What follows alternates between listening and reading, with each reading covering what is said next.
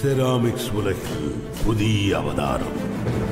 Avatar ceramic இந்தியாவிலேயே ஒரு லட்சம் சதுரடி பரப்பளவில் மிக பிரம்மாண்டமான tile showroom Avatar ceramic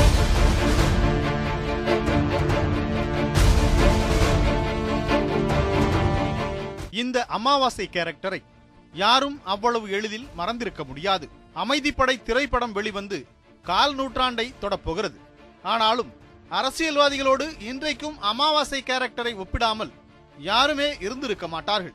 Amaidhi Padai படம் வந்தபோது அல்வாசீனுக்கு கிடைத்த முக்கியத்துவம் பிரேமுக்கு பிரேம் தீவிர அரசியல் பேசிய மற்ற சீன்களுக்கு கிடைத்ததா என்றால் இல்லை என்பதுதான் அதற்கான பதில்.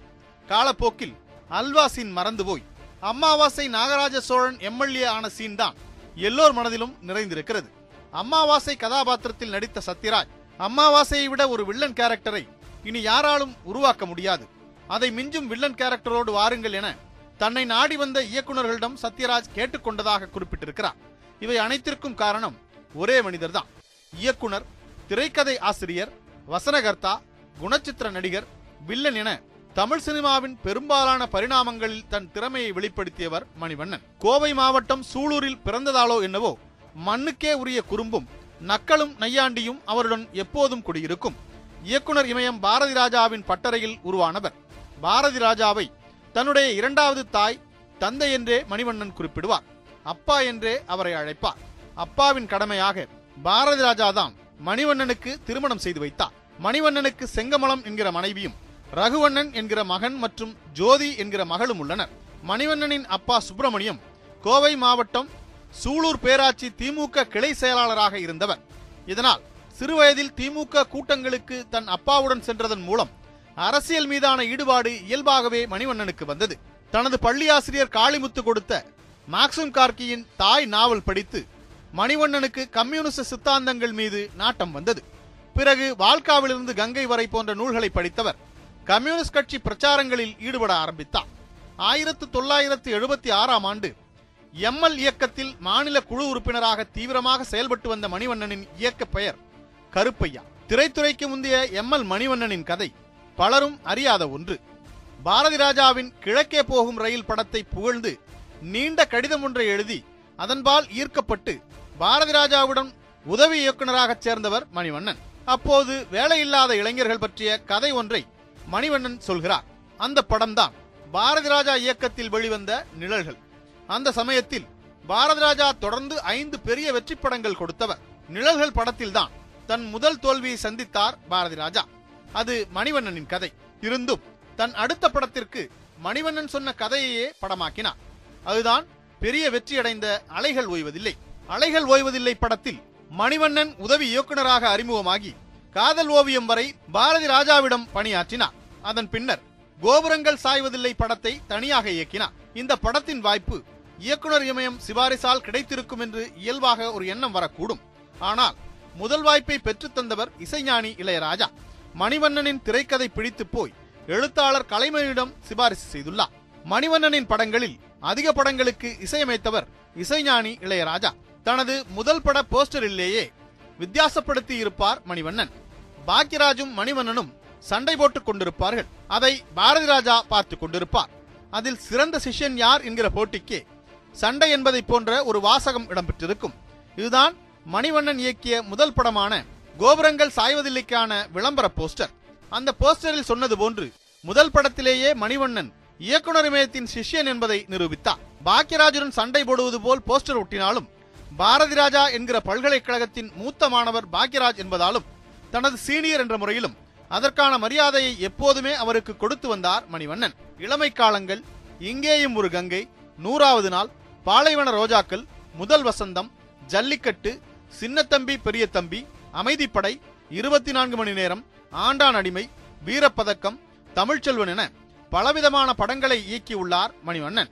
அமைதிப்படை அரசியல்வாதிகளின் இன்னொரு முகத்தை முன்வைத்தார். குற்றப்பின்னணி கொண்ட முழு கிரைம் படமானது நூறாவது நாள் திரைப்படம்.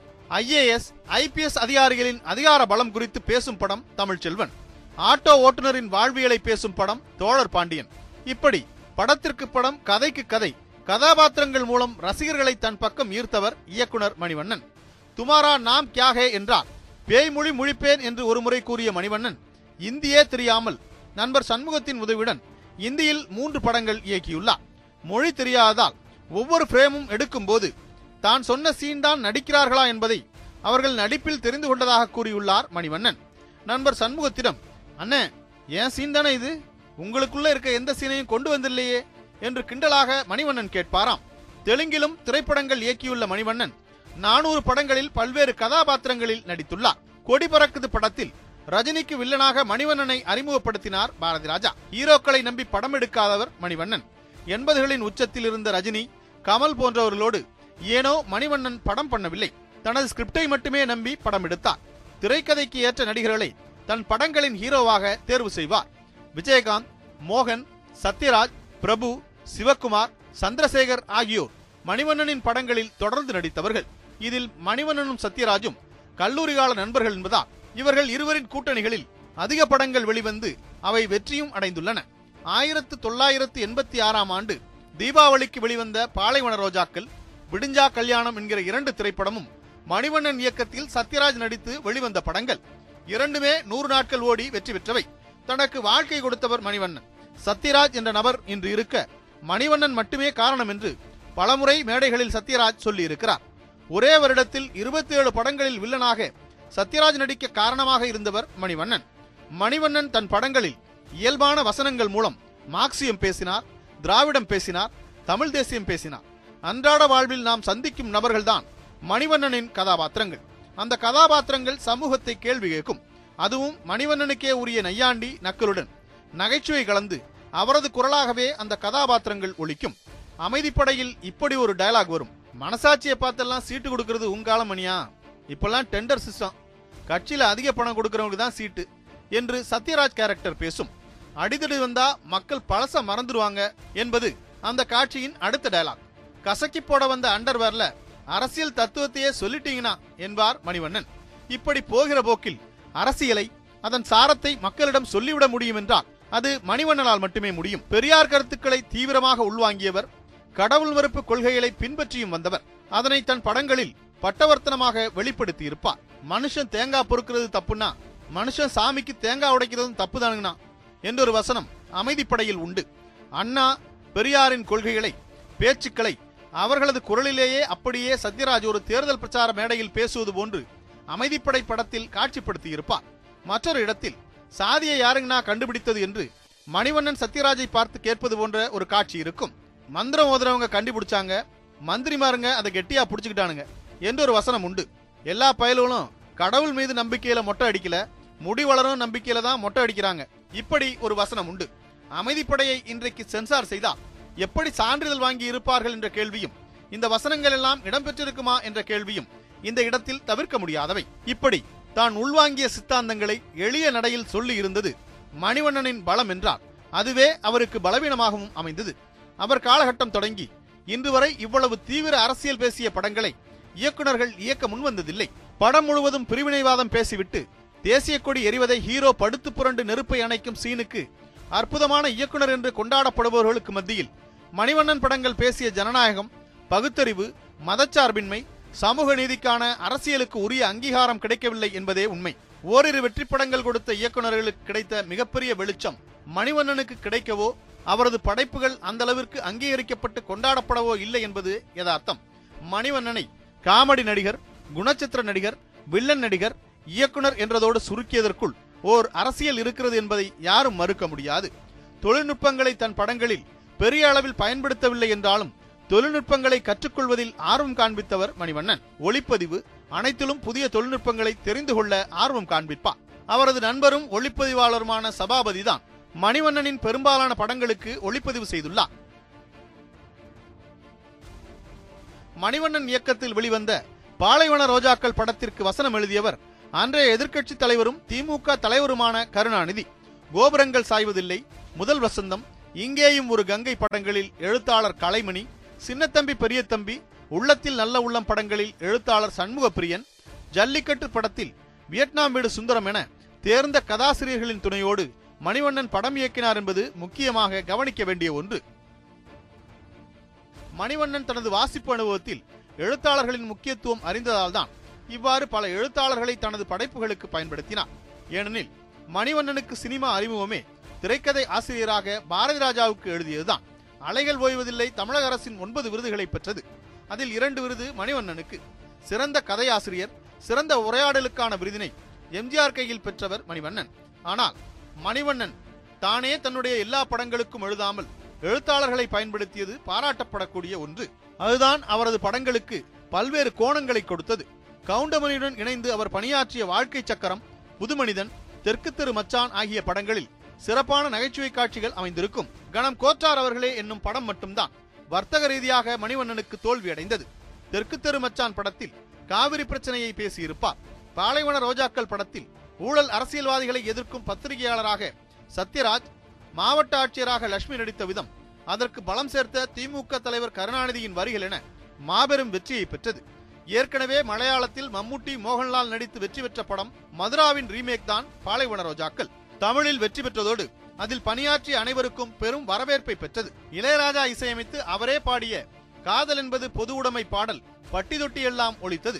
ஆனால் மணிவண்ணனுக்கு பிடித்த பாடல் ஊமை விழிகள் படத்தில் தோல்வி நிலை என நினைத்தால் என்ற பாடல் மணிவண்ணன் இயக்கிய தமிழ்ச்செல்வன் படத்தில் விஜயகாந்த் ஹீரோ. இதில் வெடிமுத்து கேரக்டரில் மணிவண்ணன் நடித்திருப்பார். ஐஏஎஸ் அதிகாரிகளின் அதிகாரங்கள் அதிகாரிகள் அரசியல்வாதிகளுக்கு இடையேயான உறவை முன்வைக்கும் படம். அதில் கலீஜ் பண்ணிடலாம் என்று ஒரு வார்த்தையை பயன்படுத்தி இருப்பார் உடனே கலீஜ் என்றால் என்ன என்று ஒரு கேரக்டர் கேட்கும். களைத்தல் என்று சொல்லிவிட்டு இது வெடிமுத்து தமிழ் என்பார் மணிவண்ணன். இப்படி புது புது வார்த்தைகள் பயன்படுத்துவது கதாபாத்திரங்களுக்கு அமாவாசை அருக்காணி என பெயர் வைப்பது மணிவண்ணனின் சினிமா ஃபார்முலாக்களில் ஒன்று. அதே போன்று தான் உபயோகிக்கும் புதிய வார்த்தைகள் பழமொழிகளுக்கு விளக்கமளிக்கும் விதமாக ஒரு கேரக்டர் கேள்வி கேட்க இன்னொரு கேரக்டர் விளக்கமளிக்கும் காட்சியையும் வைத்திருப்பார். ஆயிரத்து தொள்ளாயிரத்தி எண்பத்தி நான்காம் ஆண்டு வெளியான நூறாவது நாள் மணிவண்ணனின் கிரைம் த்ரில்லர் திரைப்படம்.